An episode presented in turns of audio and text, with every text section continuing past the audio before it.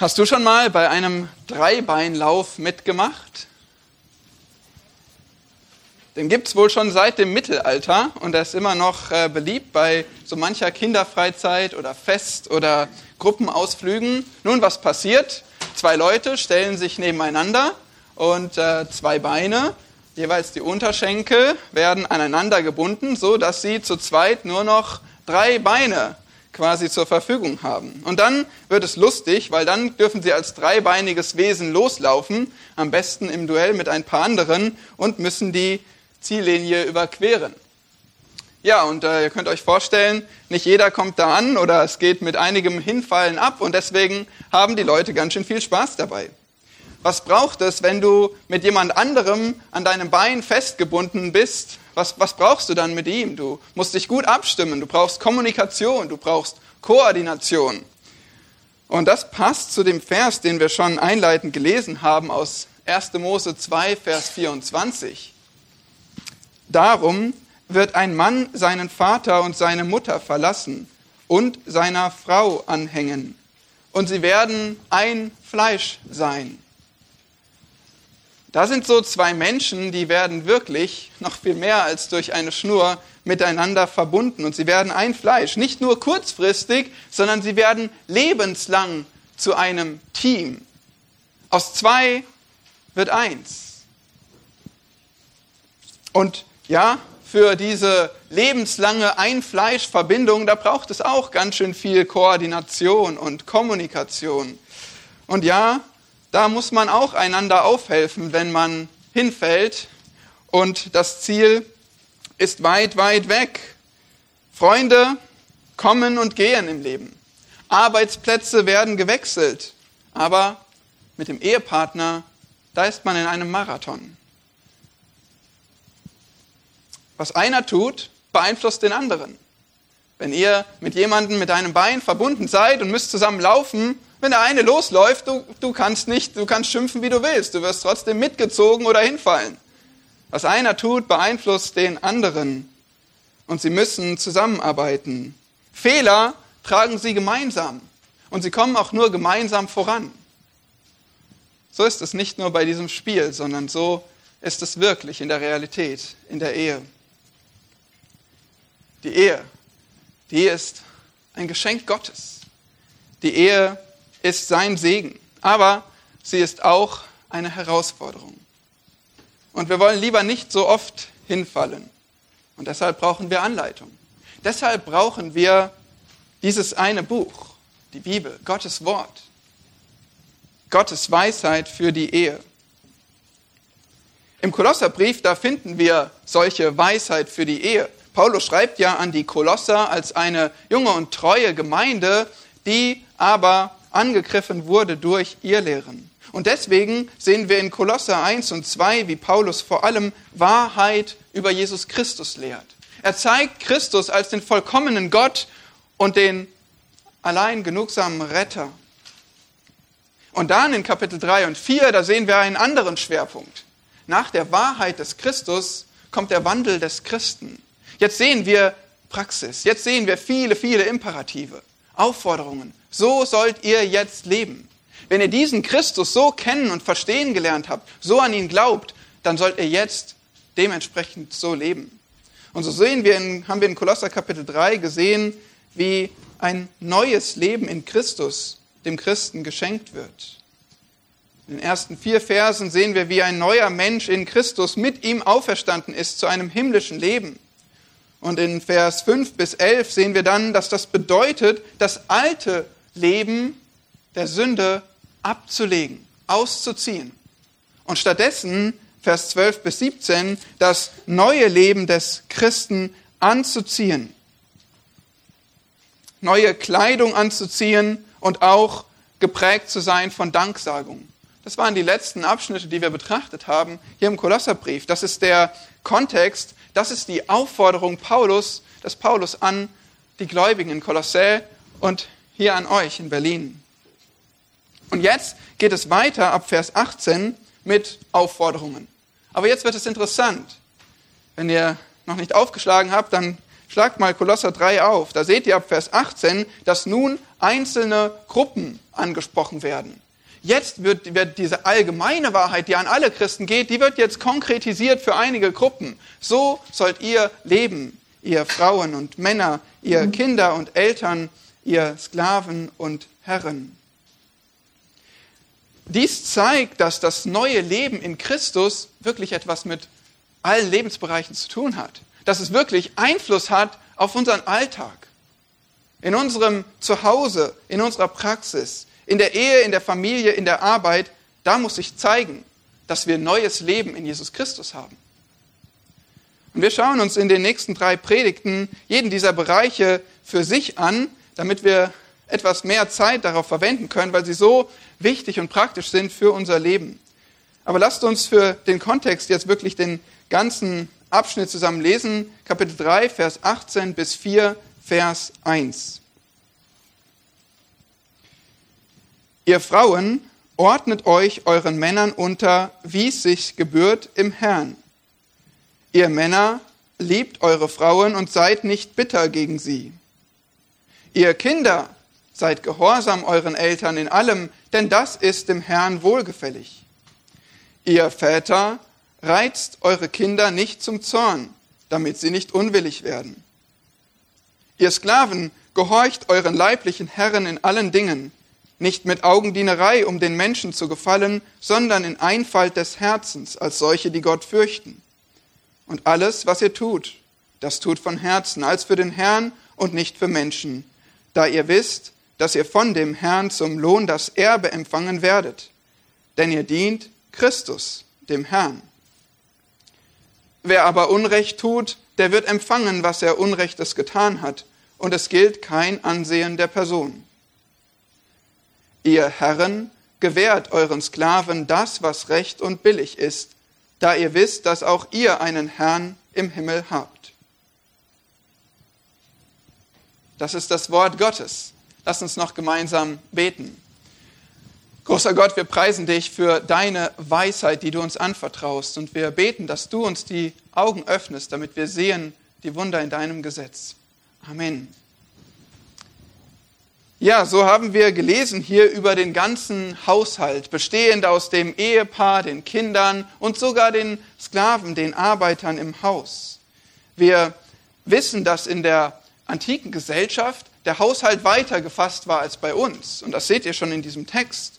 Es gab dort die Autorität des Hauses, das war in der Regel der Vater, der Mann. Er war der Pater Familias, habt ihr vielleicht schon mal gehört. Er war Ehemann für seine Frau, er war der Vater für seine Kinder und er war der Herr für die Sklaven, die in diesem Haushalt gearbeitet haben. Alle diese Personen haben zusammengelebt und sie mussten deshalb gut zusammen funktionieren. Alles musste gut strukturiert sein. Diese Beziehungen brauchten Ordnung. Deshalb finden wir diese Anweisungen zur Ordnung in dem Haushalt hier. Produktivität und gute Gemeinschaft die sollte es geben im Haushalt. Die Haushalte wurden damals als grundlegendes Element für die Gesellschaft angesehen, ja, als grundlegend für die Stabilität jedes Staates. Die Haushalte, die, die Ordnung darin, die war sehr, sehr wichtig. Haushaltsmitglieder haben Identität und Sicherheit gewonnen durch die Einheit, die sie zu Hause gefunden haben. Und wenn wir das jetzt mit unserer Zeit heute vergleichen, dann sieht es schon etwas anders aus, oder? Wird nicht das Zuhause, die Ehe, die Familie, die Einheit zu Hause so angegriffen, so runtergespielt? Individualismus wird betont, Freundschaften, viel Wechsel und Freiheit, eine ganz andere Welt. Interessant ist, wenn wir diese Verse sehen und Paulus Anforderungen an, an die äh, verschiedenen Gruppen im Haushalt, dass das Christentum eben nicht versuchte, die Gesellschaft zu revolutionieren. Wir lesen hier von Sklaverei. Kein schönes Modell. Aber Paulus, wir, wir kommen noch genauer dazu, aber Paulus nimmt diese Beziehungen als gegeben an, aber sagt, wie sich jede einzelne Gruppe verhalten soll darin. Das Ziel war, dass inmitten von einer unvollkommenen Gesellschaft die Christen das neue Leben ausleben und dadurch leuchten. Und das ist doch Ermutigung für uns, oder? Es kommt nicht darauf an, wie unsere Gesellschaft strukturiert ist. Es gibt noch viel schlimmere Orte auf der Welt. Aber wir können inmitten dieser Gesellschaft neues Leben in Christus ausleben. In Kolosser 3, diesen, diesen Versen ab Vers 18, da lehrt Paulus eben, wie Christen sich im Haushalt verhalten sollen. Wir sehen einen ähnlichen Abschnitt in Epheser 5 und 6 und ein paar weitere Stellen im Neuen Testament. Und sowohl hier als auch in Epheser sehen wir eine ja, sehr auffällige Struktur. Einiges ist euch wahrscheinlich beim, beim Lesen schon bewusst geworden. Wir, wir sehen zunächst die Ehe, dann sehen wir die Familie und dann sehen wir die Beziehung zur oder die Arbeit. Also es wird, äh, es beginnt mit dem höchsten Maß an Intimität und wird immer weiter gefasst, diese Anweisungen. Und dann sehen wir immer wieder das gleiche Muster. Erstens die direkte Ansprache. Ihr Frauen, ihr Männer, ihr Väter, ihr Kinder, sie werden alle direkt angesprochen. Und sie werden immer als Paare angesprochen. Immer zuerst die, der, der, ähm, der Part, der sich unterordnen oder gehorchen sollte, und dann die andere Seite. Aber immer als Paare. Beide Seiten hatten eine Pflicht zu erfüllen. Also erstens die Ansprache, zweitens die Anweisung, was sollen sie tun, ein Imperativ, und drittens der Antrieb, warum das tun. Warum eigentlich? Und die immer wiederkehrende Begründung ist, um des Herrn willen. Das ist dem Herrn wohlgefällig. So gebührt es sich im Herrn. Um Christi willen. Das ist der Kern. Und das ist, was diese, man nennt sie auch Haustafel, Luther hat sie so genannt, diese Haustafel, die Regeln, die den Haushalt bestimmen sollen, was die als christlich kennzeichnet und, und im Kern ausmacht. Ja, auch die Juden oder ähm, es gab stoische Quellen, es gab viele, viele Gruppen, die diese Hausregeln hatten, diese Ordnung hatten. Wie gesagt, das war damals wichtig, aber hier ist es um des Herrn willen, um Christi willen. Es sind die Gebote Jesu Christi. Und das macht diese, diese ähm, Gebote einzigartig. Für uns ist diese, diese Einleitung, dieses grundlegende Verständnis von Zuhause wichtig, weil Paulus betont das hier. Er nimmt sich viel Zeit, um darüber zu sprechen, um die Kolosser aufzufordern, dass, das, dass ihr christliches neues Leben sich in jedem Lebensbereich zeigen soll. Man kann sagen, ein Christentum, was zu Hause nicht funktioniert, das funktioniert nirgendwo. Ein Christentum, was zu Hause nicht funktioniert, das funktioniert nirgendwo. Hier muss es doch anfangen. Es kann doch nicht sein, dass wir behaupten, neue Menschen zu sein, neues Leben in Christus zu haben und zu Hause merkt man nichts davon. Ist das bei uns zu Hause so? Das ist die Frage, die uns bewegen soll, wenn wir durch diese Abschnitte gehen. Oder haben wir die, verlaufen bei uns die Kriegsfronten direkt in der Mitte des Essenstisch oder des Ehebetts sogar? Das darf nicht sein und da sind wir alle aufgefordert. Jeder hat seine Rolle. Jeder hat seinen Teil beizutragen zu einem Zuhause, was Christus ehrt. Und so machen wir das eben in drei Predigten für die drei Bereiche. Und heute ist nur der erste Bereich dran, die Ehe. Aber die wird uns schon genug beschäftigen. Interessant ist, dass Paulus jeweils nur einen Vers hat für die Ehemänner und für die Ehefrauen. Warum wohl? Vielleicht traut er uns nicht mehr zu, zu verkraften oder umzusetzen, zu verarbeiten. Ich würde eher sagen, weil das Gebot so klar und so auf den Punkt gebracht ist, dass es heißt, lebt das aus, und deine Ehe wird gelingen. Leb nach diesem einen Gebot, was du kriegst, und deine Ehe wird gelingen. Und das wünsche ich mir und ich denke, du auch. Lass uns gut aufpassen und hören, was, was dieser Text uns zu lehren hat über die Ehe. Höre zwei Aufforderungen, wie das neue Leben in Christus deine Ehe bestimmen soll. Zwei Aufforderungen, wie das neue Leben in Christus deine Ehe bestimmen soll. Erstens als Ehefrau ordne dich deinem Mann unter. Als Ehefrau ordne dich deinem Mann unter, Vers 18. Und zweitens, als Ehemann, liebe deine Frau, Vers 19. Als Ehemann, liebe deine Frau. Und einige fragen sich jetzt, was mache ich, wenn ich weder Ehemann noch Ehefrau bin? Abschalten? Endlich mal eine Predigt, die mich nicht herausfordert? Oh nein, auch für dich. Die Chancen, lass mich dir das sagen, die Chancen sind groß, wenn du nicht verheiratet bist, dass du noch nicht verheiratet bist. So Gott will, kommt die Zeit auch für dich, zumindest für die meisten hier. Ein guter Rat, den wir bekommen, ist, warte nicht darauf, eine großartige, heiratswillige Person zu finden, sondern werde eine großartige, heiratswillige Person.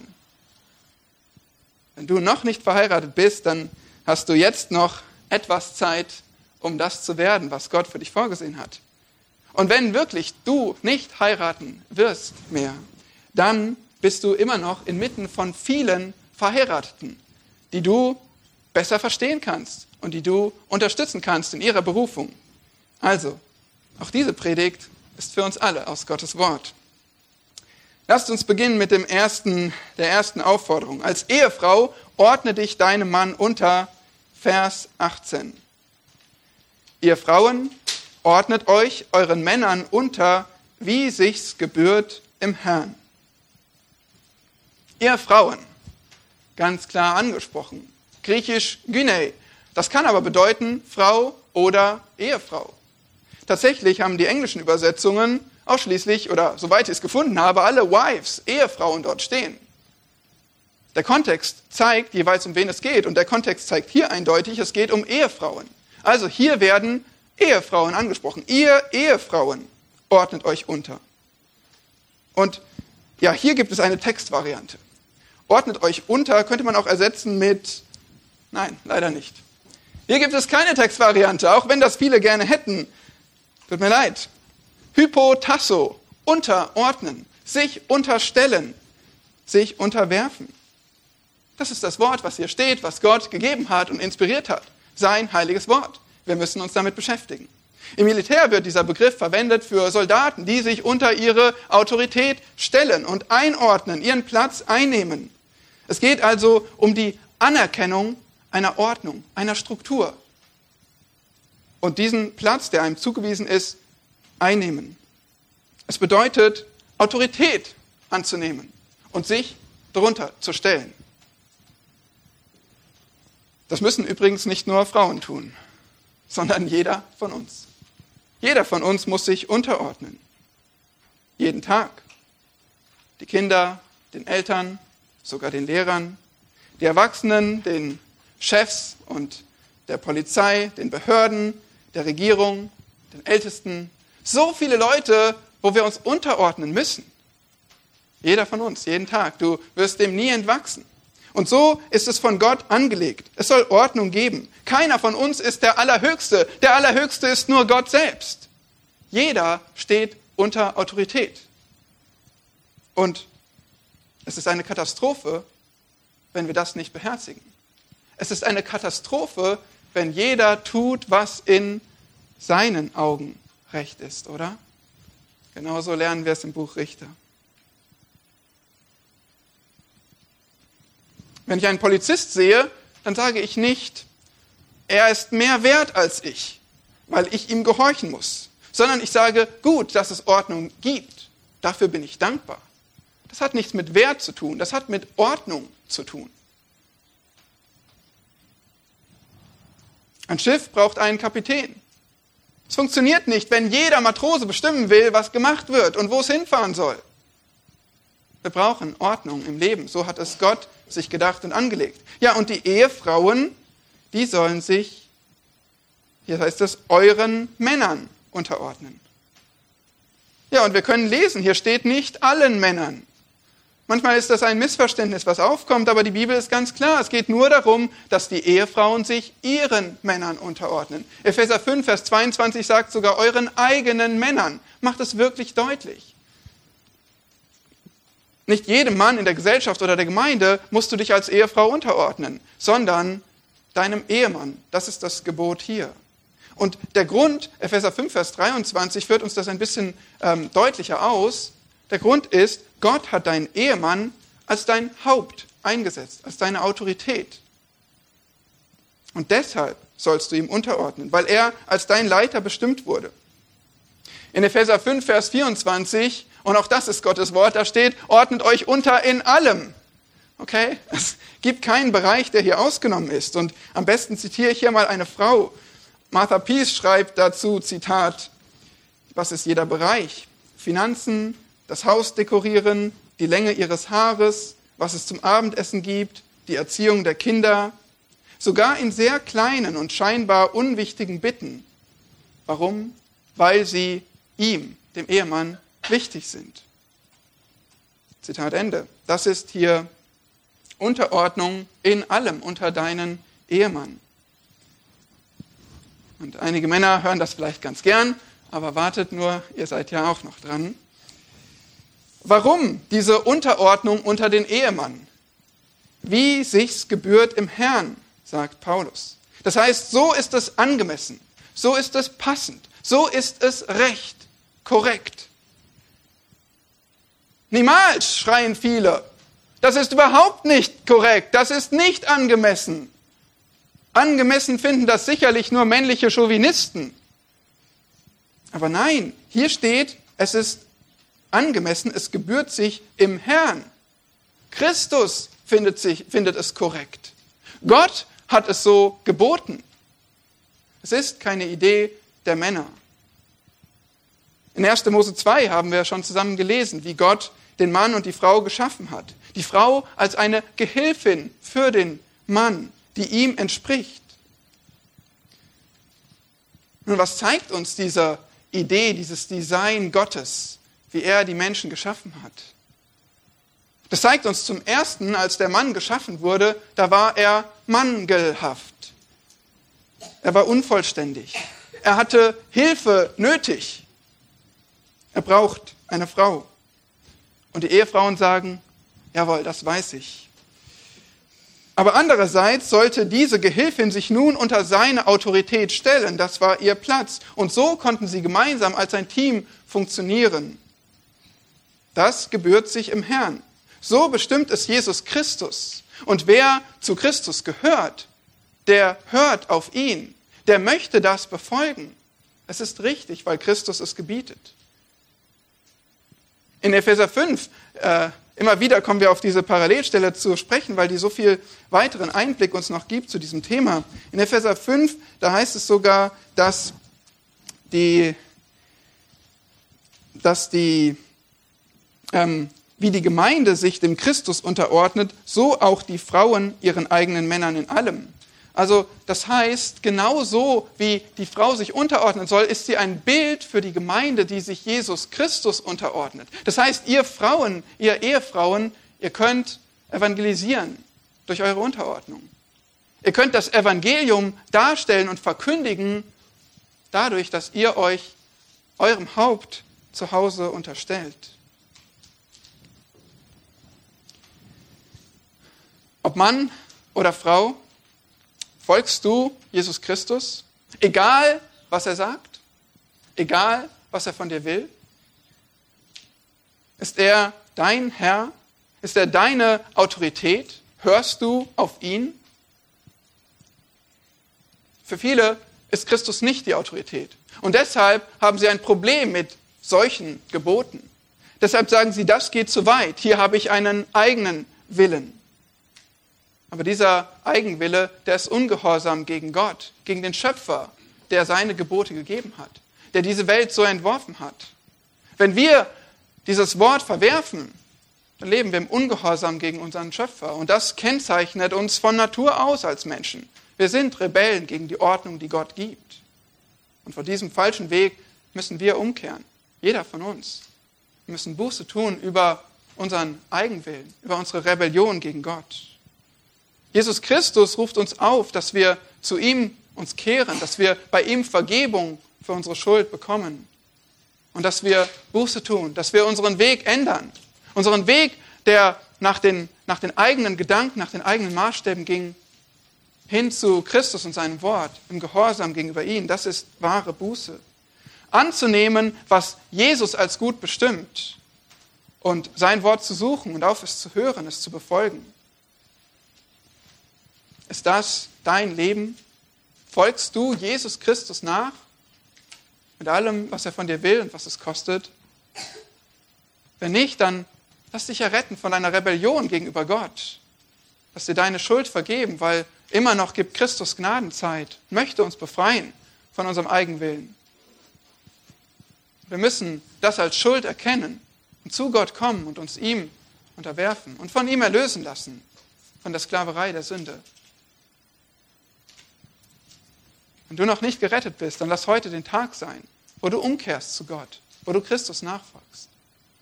Sein Wort ist gut.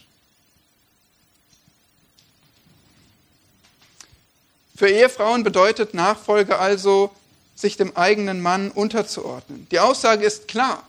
Gottes Wille ist klar.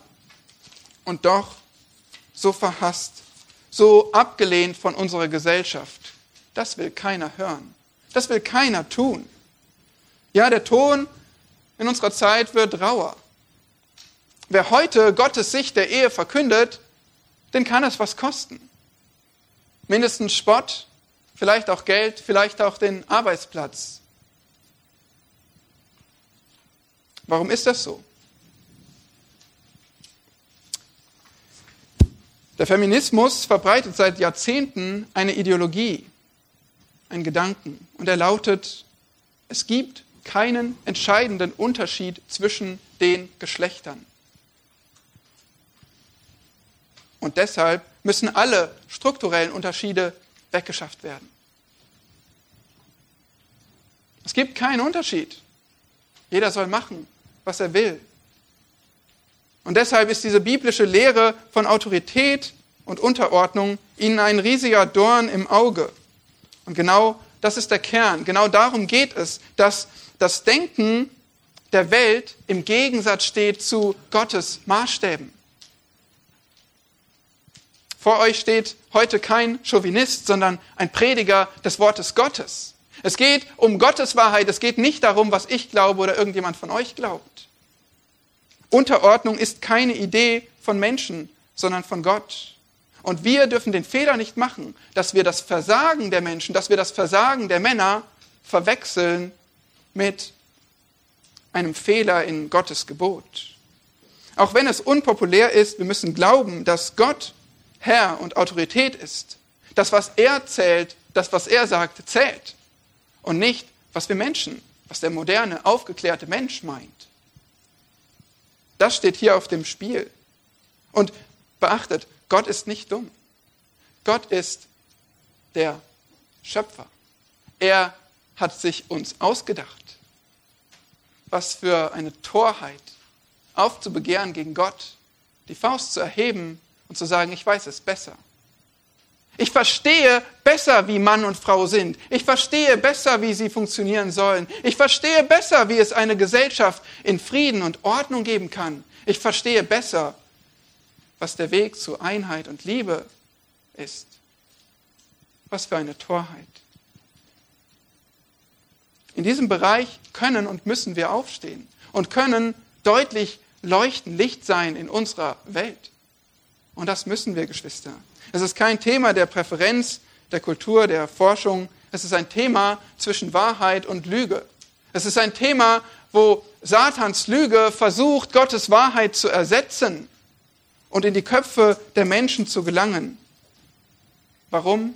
Um uns wegzuziehen von Gott und noch mehr, um uns zu schaden, um unser Leben kaputt zu machen. Denn dahin führt alle Lüge des Teufels. Nicht zu dem, was er uns verspricht. Erstmal klingt das doch attraktiv, oder? Für die Frau selbst das Haupt zu sein. Selbstbestimmung, Leitung, Macht. Aber tatsächlich schadet es der Ehefrau, die ihren Platz nicht einnehmen möchte. Warum? Nun, wenn Gott die Geschlechter wirklich unterschiedlich geschaffen hat, wenn es wirklich Unterschiede zwischen Mann und Frau gibt, dann bricht die Vision des Feminismus, das Denken unserer Zeit in sich zusammen. Weil sie versuchen, die Unterschiede wegzureden. Aber wenn sie nun mal da sind, weil Gott die Welt geschaffen hat und sich den Menschen ausgedacht hat, dann bricht ihre Vision zusammen. Und wenn man dann trotzdem daran festhält, dann, dann kann man das nur mit Gewalt durchsetzen. Dann kann man das nur mit Quoten durchboxen. Dann kann man es nur so umsetzen, dass es Scheitern und Elend gibt weil man gegen Gottes Ordnung rebelliert. Und so könnt ihr selbst beobachten. So könnt ihr euch selbst die Welt anschauen und die Menschheit anschauen und überlegen, ob es hier vielleicht sich um Rebellion der Menschen gegen Gott, den Schöpfer, handelt.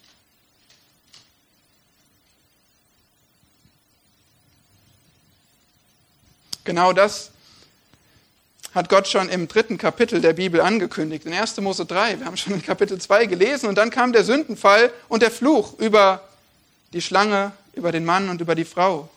Und das heißt dort über die Frau, dein Verlangen wird auf oder wird gegen deinen Mann gerichtet sein, er aber soll über dich herrschen. Es ist Sünde, wenn die Frau nicht ihren Platz in der Ehe einnimmt, so wie Gott ihn sich gedacht hat. Und es führt zu Konflikten in der Ehe. Ja, das war eine, ein paar Worte, die ich denke sehr wichtig sind für uns zu bedenken, wenn wir über Gottes Ordnung, wenn wir über unsere Zeit nachdenken, wenn wir versuchen, Gottes Geboten zu gehorchen in unserer Zeit. Wir müssen verstehen, dass Gott der Designer ist, dass er die Weisheit hat. Und wir müssen das annehmen. Weltliches Denken ist getrieben von Satans Lüge. Und es verdreht Gottes Design der Unterordnung total. Und wie wirkt sich das aus? Nun, Unterordnung wird deshalb so gehasst oder Unterordnung in der Ehe konkret wird deshalb so gehasst, weil sie so missverstanden wird. Das geschieht mindestens auf drei Weisen. Erstens, Unterordnung in Gottes Augen impliziert nicht Minderwertigkeit. Es impliziert nicht Minderwertigkeit. Vor 1. Mose 2 steht 1. Mose 1. Und da heißt es, Gott schuf den Menschen in seinem Bild. Als Mann und Frau. Er schuf sie beide in seinem Bild. Sie sind gleichwertig. Galater 3, 28. In der Erlösung. Es ist völlig egal, welche Kultur, welche Herkunft, welchen Hintergrund wir haben, ob wir Mann oder Frau sind. Wir sind gleichwertig, erlöst in Christus. Und weißt du, wer sich noch untergeordnet hat? Jesus Christus. Gott selbst, Gottes Sohn hat sich untergeordnet. So schlimm kann es nicht sein, oder? Unterschiede in Art und Unterschiede in der Rolle, ja, aber nicht Unterschiede im Wert. Und hier liegt oft der Irrtum. Zweiter Irrtum oder zweite wichtige Betonung, Unterordnung ist nicht absolut. Ja, wir haben gesehen, die Ehefrau soll sich ihrem Ehemann in allem unterordnen. Das heißt grundsätzlich in jedem Lebensbereich, aber es gibt Ausnahmen. Die Frau ist nicht aufgerufen, dem Mann zu folgen, wenn er sich gegen Gottes Wort wendet. Man muss Gott mehr gehorchen, oh ja. Und Unterordnung schließt auch nicht aus, den Mann auf Fehler und Sünden liebevoll hinzuweisen. Auch das ist nicht Unterordnung im Sinne der Schrift. Und drittens, ganz wichtig, Gott hat gesagt, der Ehemann, unter den du dich unterordnen sollst, der wird das zwar wahrscheinlich nicht immer so erfüllen, aber das Ziel ist, dass er ein liebevoller Leiter ist. Und das macht einen riesigen Unterschied, weil es ist richtig, dass Männer ihre Autorität zuhauf missbraucht haben und missbrauchen. Es ist richtig, dass viel Schaden angerichtet wurde und dass Frauen übel behandelt und gedemütigt wurden. Und das ist Sünde. Und ich verstehe daher auch den Wunsch, die Autorität des Mannes zu brechen. Aber das ist auch nicht Gottes Design. Gottes Design ist, dass der Mann ein liebevoller Leiter ist und nicht alles andere. Das ist nur menschliches oder männliches Versagen. Matthew Henry, sein wohl bekanntestes Zitat, habt ihr wahrscheinlich schon mal gehört, aber es ist so wunderbar und es bringt genau das auf den Punkt. Zitat. Die Frau wurde aus einer Rippe, aus der Seite Adams gemacht, nicht aus seinem Kopf, um über ihn zu herrschen, noch aus seinen Füßen, um von ihm zertreten zu werden, sondern aus seiner Seite, um ihm gleich zu sein. Unter seinem Arm, um beschützt zu werden und nahe seinem Herzen, um geliebt zu werden. Zitat Ende. So hat Gott die Frau geschaffen und den Mann. Und genau darum geht es im zweiten Punkt, denn das ist die Aufforderung an die Ehemänner. Als Ehemann liebe deine Frau. Vers 19. Die erste Aufforderung, wie das neue Leben in Christus, also in unserer Ehe sichtbar werden soll, ist, Ehefrauen, ordnet euch unter. Aber zweitens, Ehemänner, liebt eure Frauen. Vers 19, ihr Männer, liebt eure Frauen und seid nicht bitter gegen sie. Auch das ist ein klarer Befehl. Auch hier gibt es keine Wahl. Liebt, Agape, wir kennen das Wort, es ist, fokussiert sich nicht auf erotische Liebe, auf freundschaftliche Liebe, sondern vor allem auf aufopferndes Geben, auf unablässiges Sorgen für die Frau, auf Bündnisliebe inmitten dieses Ehebundes fürs Leben. Und Paulus verwendet dieses Wort sehr gerne. Auch fünfmal im Kolosserbrief ist es uns schon begegnet. Agape, lieben. Das letzte Mal, an das erinnert ihr euch vielleicht, gerade hier in Kolosser 3. Kolosser 3, Vers 14. Da lesen wir von der Liebe. Ja, und wir sollten noch ein Stück weiter zurückgehen, weil wir werden aufgefordert, als Gläubige anzuziehen. Herzliches Erbarmen, Freundlichkeit, Demut, Sanftmut, Langmut, Ertragen, vergeben und dann die Liebe, das Band der Vollkommenheit, die das alles zusammenfasst. Das alles schwingt hier mit, wenn Paulus nun die Männer auffordert, liebt eure Frauen. Die Liebe ist hier nur ein Wort, aber eine ganze Menge schwingt mit. Eine ganze Menge ist im Gedanken, wie sich Liebe auswirken soll. In Epheser 5, Vers 25, wieder in der Parallelstelle, da sehen wir, liebt eure Frauen, gleich wie auch der Christus die Gemeinde geliebt hat und sich selbst für sie hingegeben hat. Das ist das ultimative Vorbild für die Liebe der Ehemänner zu ihren Frauen. Christus, wer sonst? Christi aufopfernde Liebe. Und die sehen wir so klar in der Schrift, wir haben keine Entschuldigung. Die Schrift, die zeigt uns so deutlich, wie Christus liebt und geliebt hat. Und wir sollen das nachahmen. Ja, wie sieht denn Christi Liebe aus? Was kennzeichnet die Liebe Jesu Christi, die wir Männer nachahmen sollen? Drei Gedanken. Erstens, sie ist bedingungslos. Sie ist bedingungslos. Jesus Christus liebt uns Sünder, die wir gar nicht liebenswert sind. Zweitens, Jesu Liebe ist auch aufopferungsvoll. Sie kostet etwas. Sie kostete ihn sogar sein Leben. Und drittens, sie ist freiwillig. Christus ergriff die Initiative zu, leben, äh, zu lieben. Er entschied sich dazu.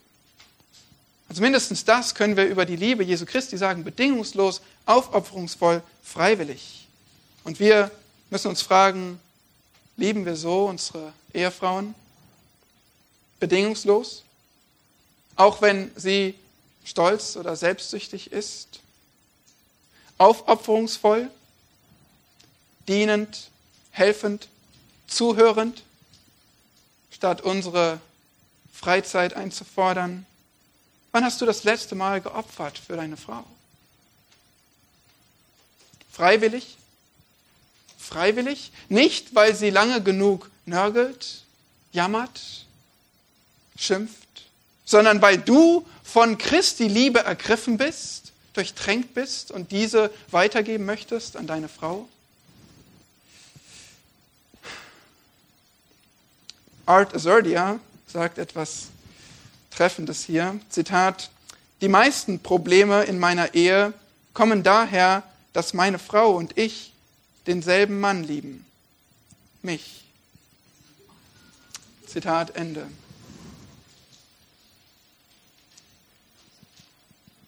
Liebt eure Frauen und seid nicht bitter gegen sie. Es gibt hier nur ein aktives Gebot. Liebt eure Frauen. Aber wir sollen es noch besser verstehen. Wenn ihr es jetzt noch nicht verstanden habt, was es bedeutet, deine Frau zu lieben, dann hilft Paulus uns auf die Sprünge. Er zeigt uns das Gegenteil. Das, was sicherlich nicht Liebe ist, das ist Bitterkeit. Die müssen wir unbedingt vermeiden. Im Neuen Testament kommt dieses Wort für bitter nur noch dreimal vor, und zwar alle in der Offenbarung für etwas, was bitter im Geschmack ist. Bitterkeit. Also die Aufgabe an uns Ehemänner ist, sorgt dafür, dass du nicht bitter für deine Frau schmeckst. Es ist das Gegenteil von süß und so sagt jemand, Zitat, du sollst deine Frau nicht Süße nennen und dich dann wie Essig verhalten. Zitat Ende. Ja, wenn du einen Vergleich brauchst, ein Beispiel, ein Bild, dann denk doch daran, dass du dich nicht wie Essig verhältst, dass du nicht bitter bist im Geschmack für deine Frau. Okay, was heißt das konkret? Bitter zu sein. Pikros kann man auch übersetzen mit harsch, schroff, hart, rau. Es geht also um grobes, um raues, um strenges Verhalten oder Groll, Verstimmung, Wutausbruch. Ich fürchte, irgendwas davon finden wir alle Ehemänner bei uns wieder. Was ist das bei dir? Denk doch heute Abend mal darüber nach, wie du bitter bist gegenüber deiner Frau. Und wenn du partout nichts findest, dann frag deine Frau, die weiß es bestimmt. Im ersten Jahrhundert übrigens hatte die Frau vor Gericht keine Chance, wenn sie sich über einen groben oder rauen Mann beschwerte. Wegen seiner Stellung, seiner Autorität kam sie mit nichts an. Aber Jesus Christus revolutioniert diesen Punkt. Er setzt einen anderen Maßstab. Er sagt, kein christlicher Ehemann darf so mit Gottes Tochter umgehen. Seid nicht bitter gegen sie. Nun, es kann schwer sein, wenn gerade eine Frau, wie wir gerade gesehen haben, ihre Rolle nicht annimmt, wenn sie dir als Ehemann keinen Respekt erweist, wenn sie gegen deine Entscheidungen geht, oder stell dir vor, mal ganz theoretisch, deine Frau tut etwas, was dich nervt. So, vielleicht verlegt sie das Handy und du musst suchen. Oder sie hat sich ausgeschlossen und du musst nach Hause kommen, um sie reinzulassen. Vielleicht hat sie eine Macke ins Auto gemacht beim Parken oder den Termin vergessen, die Frist verstreichen lassen und du musst dich kümmern. Wie gesagt, rein hypothetisch, so etwas würde passieren was machst du dann? Was mache ich dann?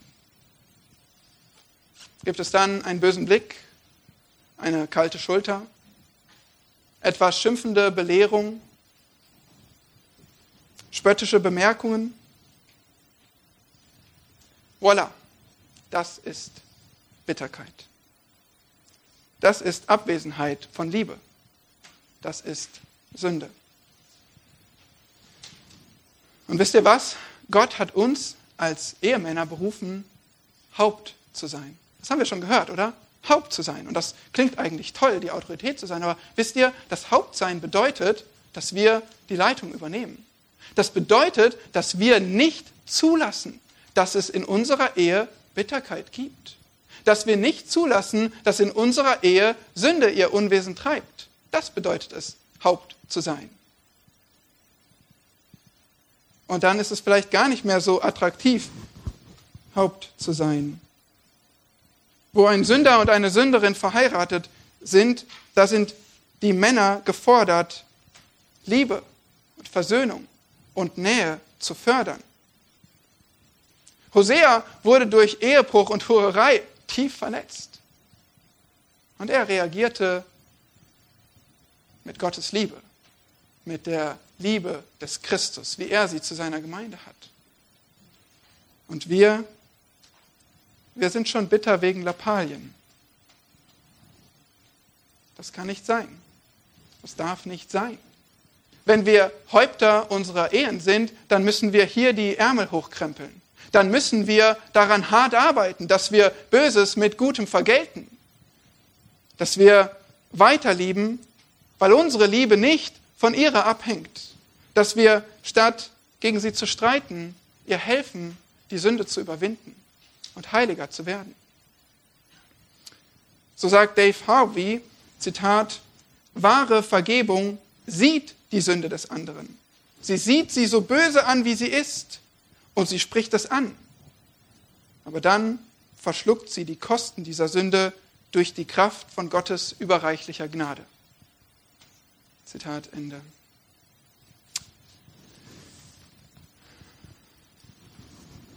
So haben wir gelernt, wie unser neues Leben in Christus unsere Ehe bestimmen soll, ja muss. Ihr Ehefrauen, ordnet euch euren Männern unter. Ihr Ehemänner, liebt eure Frauen. Ja, es ist keine leichte Sache. Es fühlt sich wahrscheinlich an wie ein lebenslanger Dreibeinlauf. Wir fallen oft um, es tut weh und es sieht blöd aus. Es braucht gute Kommunikation und es braucht viel Geduld für eine so lange Strecke. Aber wenn wir Christen sind und das neue Leben des Christus in uns haben, wenn Gottes Geist in uns wohnt, uns kontrolliert, dann, dann können wir die Gebote halten. Wenn wir nicht auf uns selbst, sondern auf unseren Herrn Jesus Christus blicken, unsere Augen richten, wenn wir auf ihn hören, uns an ihm ausrichten und zu ihm beten. J.R. Miller sagt, Zitat, Herzen, die jeden Tag zu Gottes Füßen zusammenkommen, können sich nicht sehr weit voneinander entfernen. Zitat Ende. Wenn wir im Herrn leben, wenn wir gemeinsam im Herrn leben, dann kann kein großer Keil in unsere Ehe kommen. Dann arbeiten wir als Team. Dann können wir auch mit drei Beinen vorankommen. Wir dürfen eben nicht unseren Blick auf unseren Partner richten, der oder die schwach ist und sündigt und darüber frustriert werden. Wir müssen unseren Blick aufrichten auf Jesus Christus, der uns das perfekte Vorbild der Liebe ist und der uns ein ganz klares Gebot gibt. Wir müssen mit den Fehlern unseres Ehepartners genauso geduldig umgehen wie mit unseren eigenen Fehlern. Ihr Frauen, ordnet euch unter, weil es richtig ist im Herrn Jesus. Ja, auch wenn dein Mann sich schlecht verhält. Ertrag ihn und bete für ihn. Sprich Wahrheit und diene ihm. Helfe ihm. Auch wenn du dich nicht danach fühlst, dann such nicht deinen eigenen Weg, sondern stell deinen Willen zurück und sei zufrieden zu folgen. Sofern es nicht gegen Gottes Wort geht, dann erfülle alle Bitten deines Mannes. Auch wenn er nicht da ist. Auch wenn er es nicht sieht. In Erziehung, im Haushalt, in den Finanzen. Und suche seine Leitung. Frage aktiv danach und höre zu und nimm seine Leitung an. Wenn du so deinen Mann liebst, wenn du so deinen Mann ehrst, dann ehrst du damit den Herrn Jesus Christus. Ihr Männer, liebt eure Frauen, wie Jesus Christus die Gemeinde liebt, und seid nicht bitter gegen sie. Das heißt, achte deine Frau höher habe Interesse an ihr. Zeig ihr dein Interesse. Hör ihr zu. Nimm dir Zeit. Ermutige sie mit Worten der Wertschätzung und mit Zuneigung. Hilf ihr, wenn sie so aussieht, als brauche sie Hilfe, selbst wenn sie es nicht sagt. Und bete mit ihr. Lies die Bibel mit ihr und leite sie als geistlicher Leiter. Das ist Gottes Design der Ehe. Und wenn ich darüber nachdenke, dann ist das eine herrliche Anleitung für diese Beziehung.